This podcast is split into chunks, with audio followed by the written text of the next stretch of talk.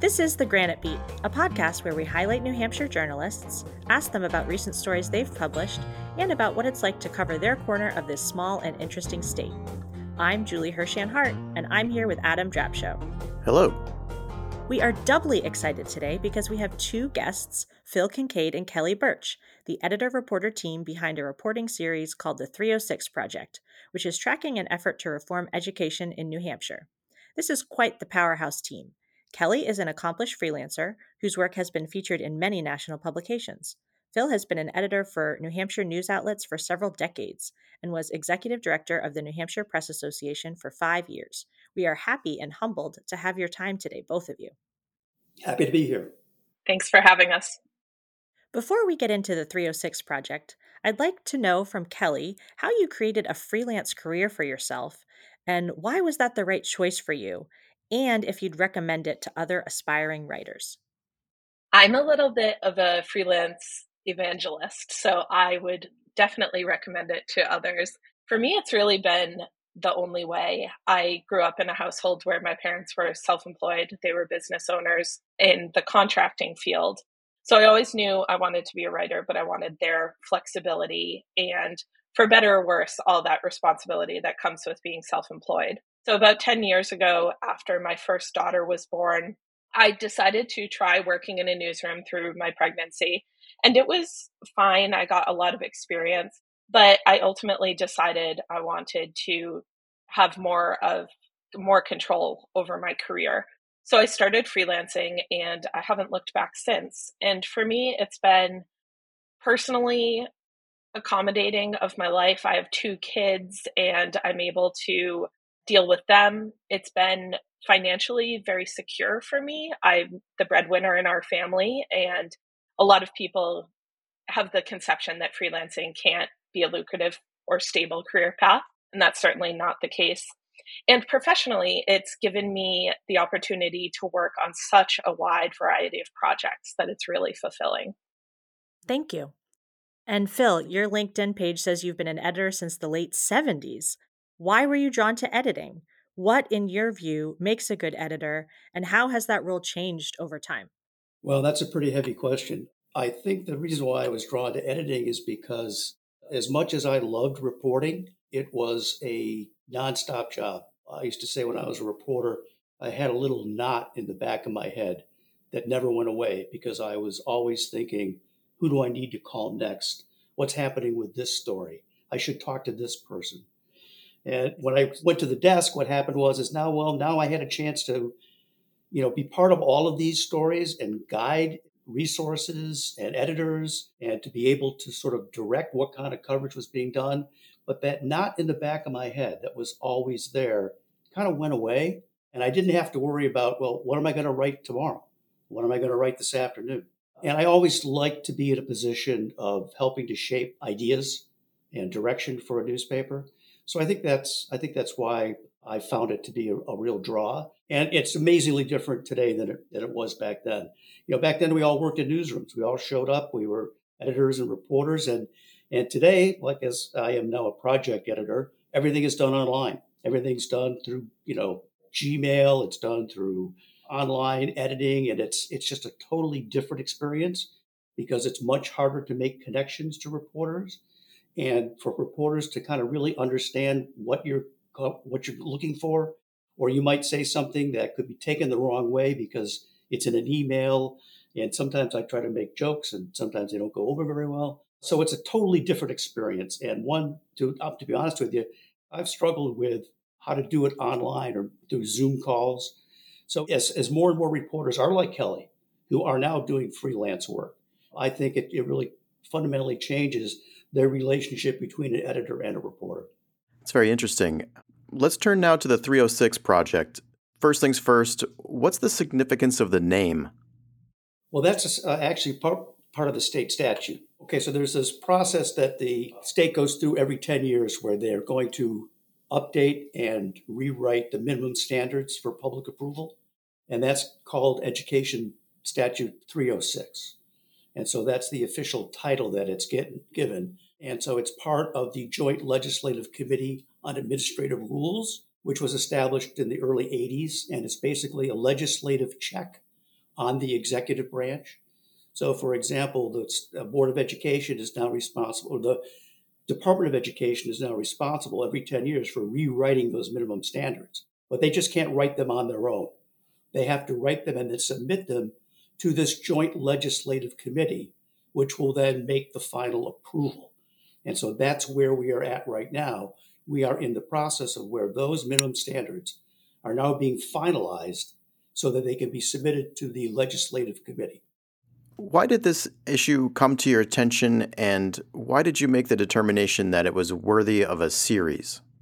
So, Phil and the editor in chief at the collaborative, Melanie Plenda, first brought this to me. And I have two kids who are in public school in New Hampshire. I think I'm a fairly well informed parent, but I had no idea that this was happening.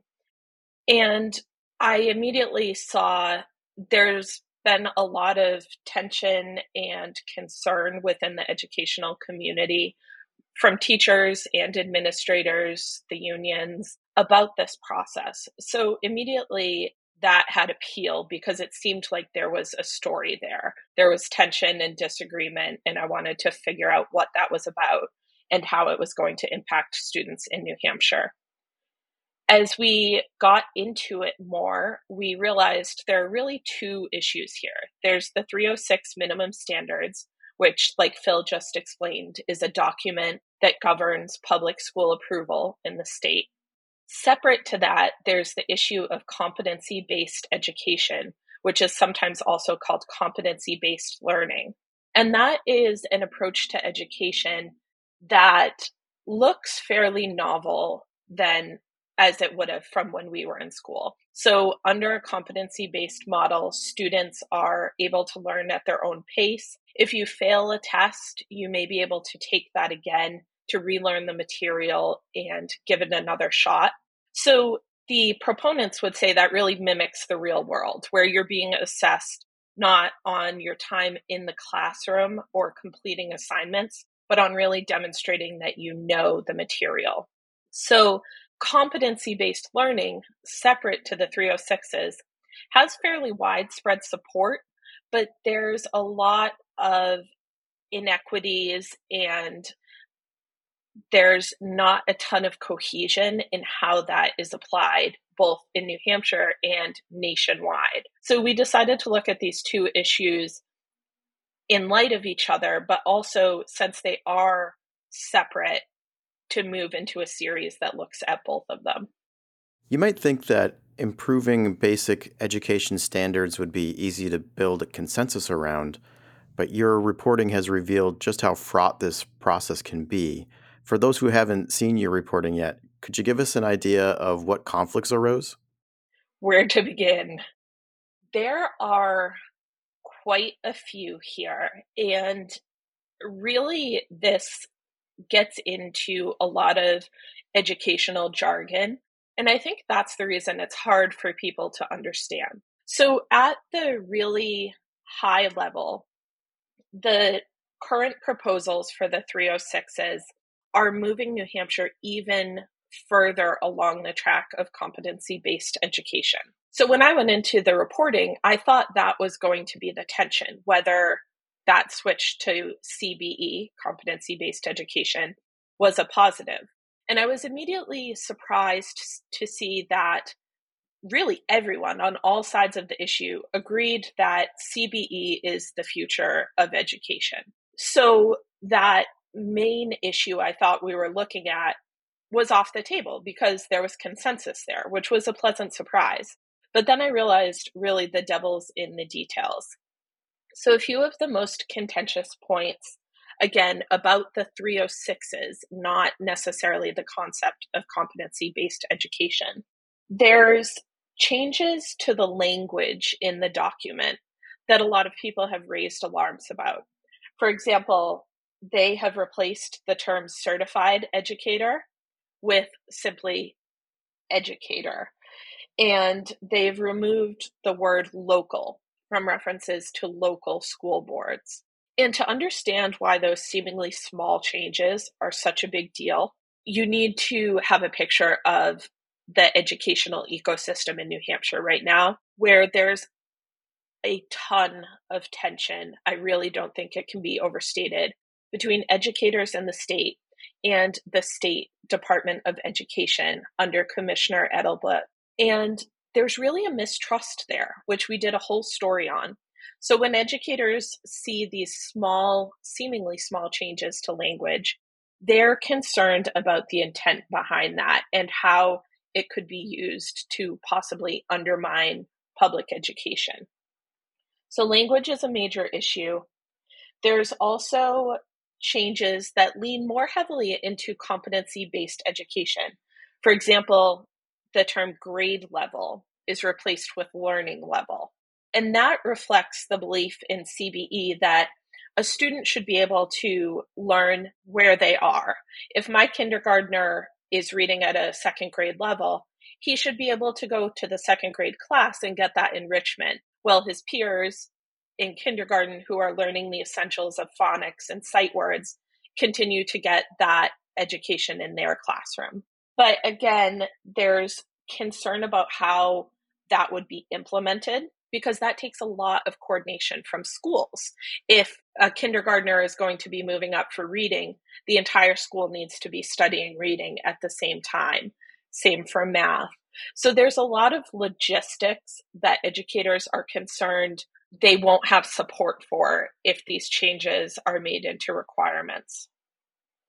And finally, a third issue here is the topic of extended learning opportunities or ELOs. These are opportunities for kids, particularly in high school, to learn outside the classroom. And intuitively, this makes a lot of sense to a lot of people. It's the idea behind internships and vocational learning and the draft of the 306s currently takes ELOs even further. Currently, they're allowed in New Hampshire high schools, but high schools can put limitations on how many extended learning opportunities a student can do, and they're not widely available at younger learning levels. Under the current 306 proposals, those would be available to students in middle and high school, and districts would not be able to limit the number of ELOs that a student can get credit for. There's another issue here that's that's breeding this mistrust, and that is the idea that much of this work that has been done with the revamping of the standards has been done in private, out of public view. The Board of Education entered into a contract with the National Center for Competency Based Learning which was formed by Fred Bramante, a very familiar name uh, in New Hampshire politics. He was the former chairman of the State Board of Education. He has run for governor a couple of times. He touts himself as the father of competency based learning. And they signed a contract with this group in November of 2022. And they issued a draft proposal of changes in April, I believe March or April of 2023 but they never held any public session about what they were doing until May 17th was the first listening session. And so this bred an incredible amount of distrust from educators who were very concerned about what was going on because they had no idea. And so when you talk about some of the distrust, as Kelly pointed out, it, a lot of it is predicated on this notion that the education community was not made part of this discussion. I did just want to clarify one thing Phil just mentioned. The contract was actually signed way back in 2020, and the first public sessions didn't happen until 2023. So, for two years before that, this revision was happening without educators in the state aware that it was happening. So, that was felt like a betrayal to a lot of the educators who I spoke to especially because this contract was awarded to the National Center for Competency Based Learning, but it never went out for bid. So there was a distrust about why this contract went where it did and why it was kept out of public sight, as well as the fact that the task force revising these has no teachers on it. It has former administrators and I believe one or two current administrators, but no current teachers. I was wondering if part of that distrust might be out of partisanship or at least fear of partisanship. That's a great question and one I've been trying to delve into in the reporting because if there's ever a bipartisan issue, I think you could say it's education. We all want our kids to have a great education.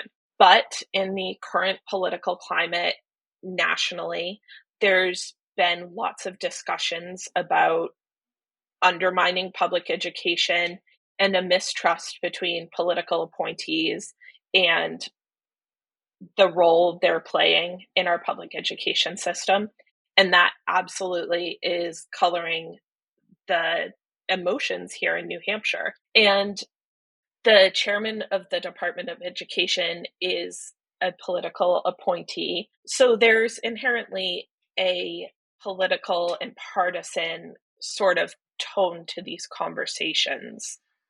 So, what do you think the presence of these conflicts says about the state of our larger society? And is any of this wrapped up in the lingering after effects of COVID learning? COVID learning plays a huge role here.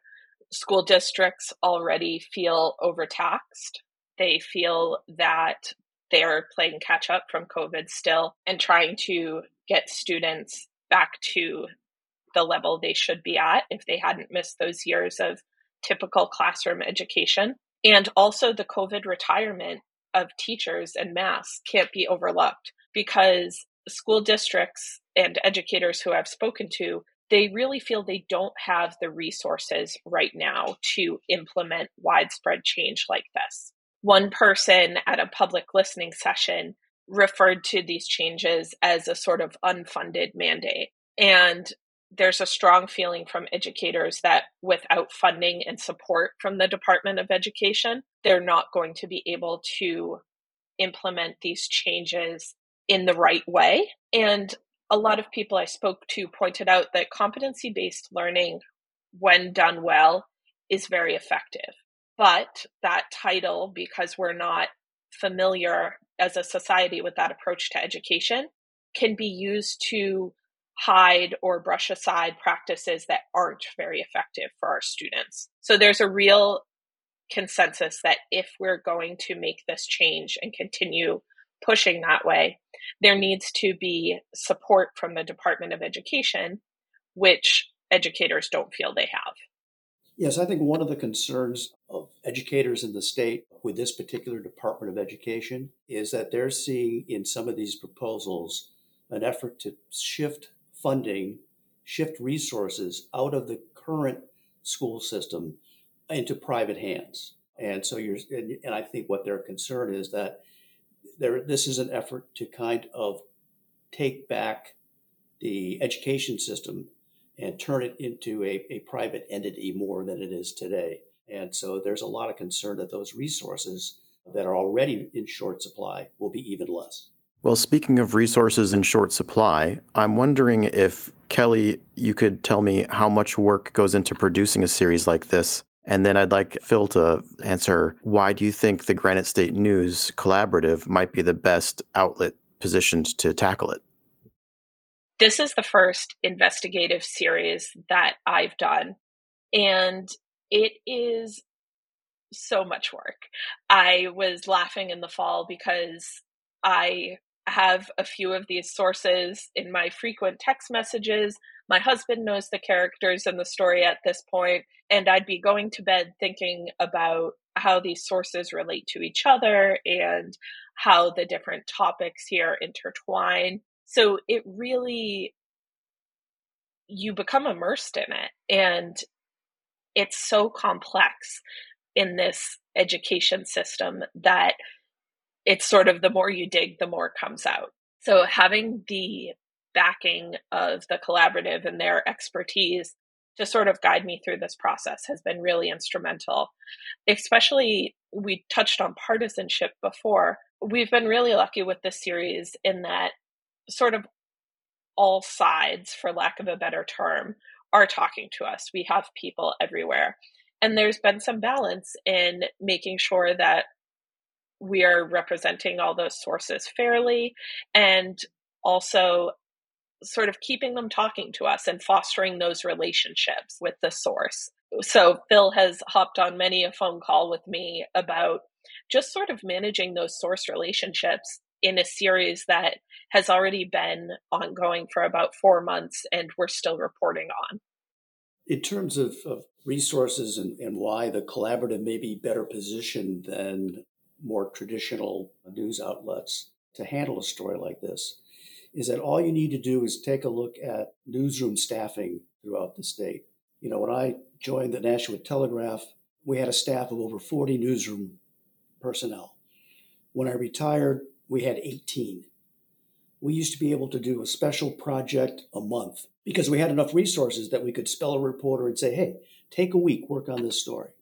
That's not available today. There just aren't reporters. They're just not there. And what has happened if you're managing a newspaper, you're most concerned about how do I get the paper out today? You're concerned because if somebody calls in sick, how are you going to fill that spot? And so all of these really in depth kind of analysis pieces that newspapers used to do, they can't do anymore. The collaborative is uniquely placed because it has this cadre of freelance reporters like Kelly who we can give them the time uh, and the resources to be able to follow these things. And so I think it has been a shift. Um, and so there's some other projects that I'm working on with the collaborative as well, which is really to take a deeper dive into a lot of these issues that we only get superficial coverage in. And so that's been the real, I think, the real strength of the collaborative. And it's, you know, it's something that is going, I think is going to continue to evolve.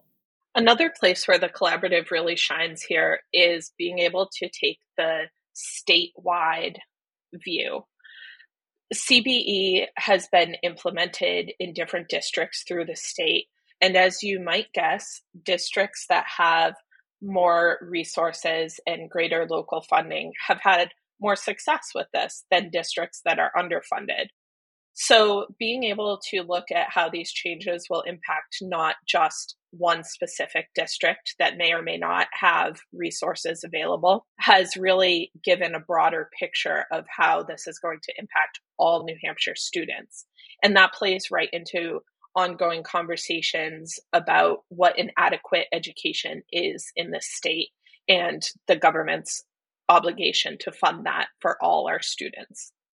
One thing that I've found when I've reported series is that once you begin publishing, some of the sources that might have been a bit reluctant initially will be more forthcoming once they start to see what your reporting is all about.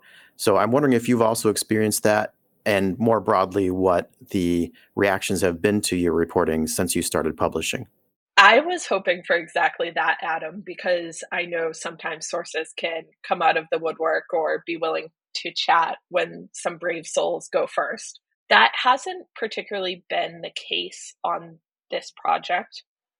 One thing that has come out of running the initial series is that sources saw that I was sticking to what they've said and representing their views in a fair and balanced way. So, although I haven't had a ton of new sources come out, I have had I would say, sort of an enriched relationship with the sources who I've already talked to. And they've been able to point me to other educators and leaders who are doing work in here in this space. That distrust with the Department of Education, unfortunately, still clouds this issue because there's a lot of fear in the state about getting on the wrong side of the Department of Education. And I've heard that time and again, and it's holding people back from talking about this issue.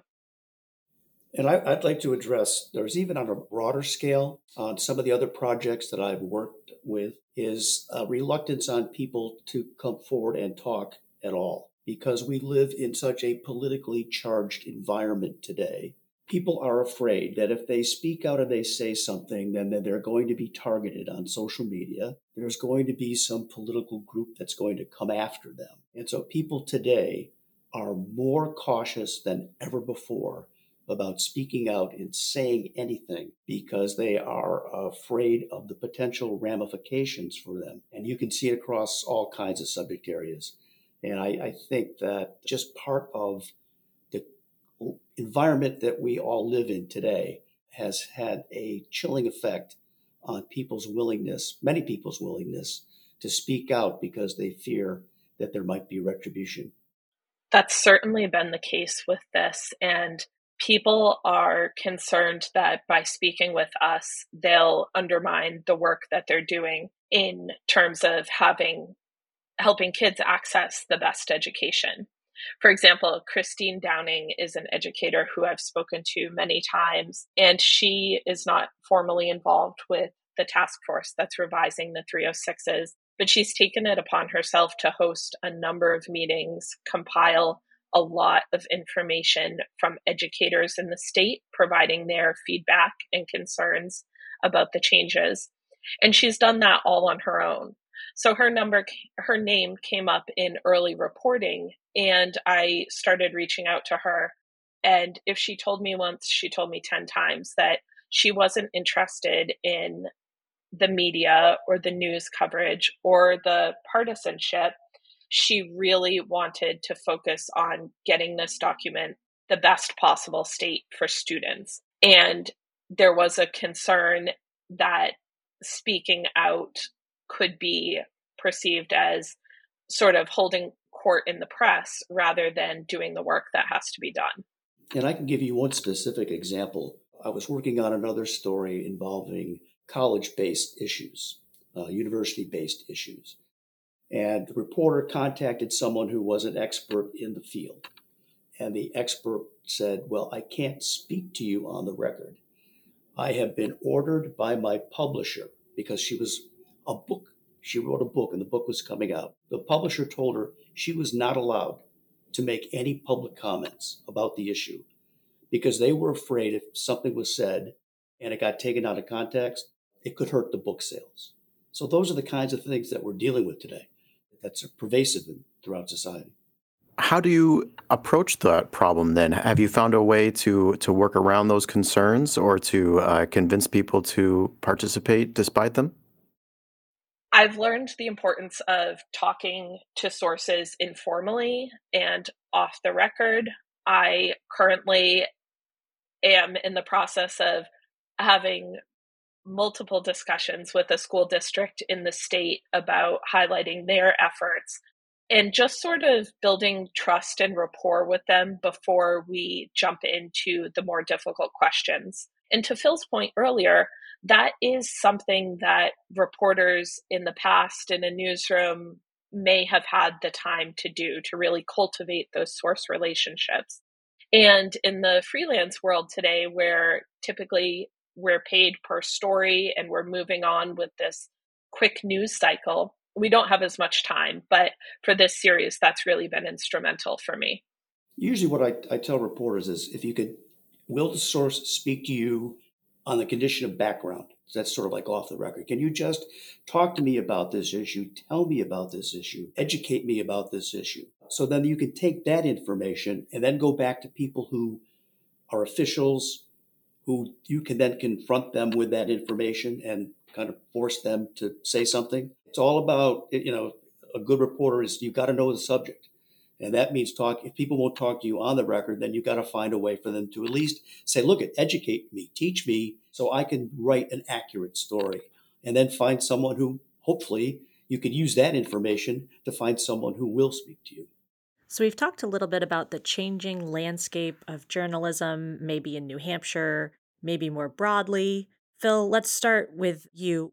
What advice would you have for someone interested in starting their career in journalism? I would say don't be discouraged by the current environment.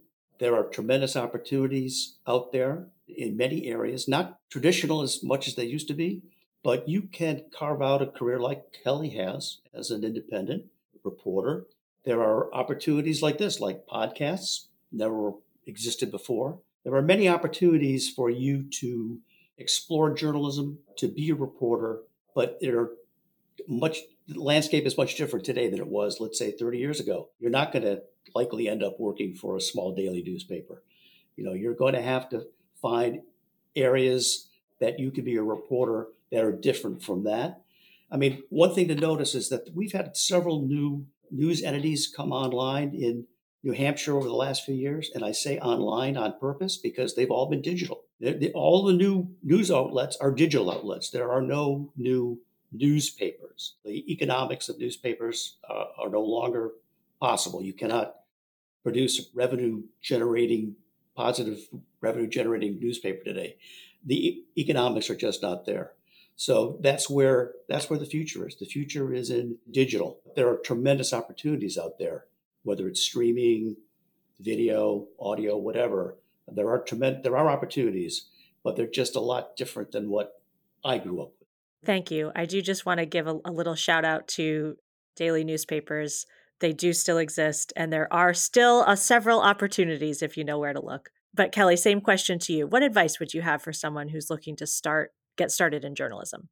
I think focusing on the core of the craft is really the best approach. Having a nose for what makes a good story. Sometimes that is related to breaking news, like it is in this case, but sometimes that's a character who your readers or your audience will just buy into and want to know more about. So finding that hook or the news angle as we talk about it, and then just learning how to craft that compelling narrative. The details of where your stories appear and what form content takes are going to change, but I may be hopelessly optimistic. I don't think we're going anywhere. We have such a hunger for these human stories that I don't think it's going away. It wasn't the death of, not the death, but it wasn't the uh, low decline of some print dailies that did us in. I don't think AI is going to do us in. I think that those essential skills are going to be marketable in some way. To read the full reporting series on the 306 project, check the link in our show notes. And Kelly, since we know this series is ongoing, where can people go to keep up with the latest reporting and to follow this series into the future? I'm really excited about the stories we're doing this spring, which are looking at what competency based education looks like in its best state and sort of getting past the politics of the initial series. So I would love to have people keep up with us. The Granite State News Collaborative is on social media at Granite State News. So we're easy to find there. And folks can also follow me on social media at Writing Burch. That's B U R C H, like my last name. Great. Kelly and Phil, thank you so much for your time today. Our pleasure. Thank you both.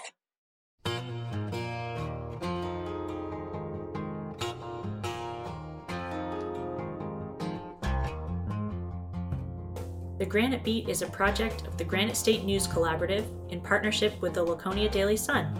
We record at the Lakeport Opera House, and our theme music is composed by Bob McCarthy. Thanks also to the Marlin Fitzwater Center at Franklin Pierce University for editing and other support.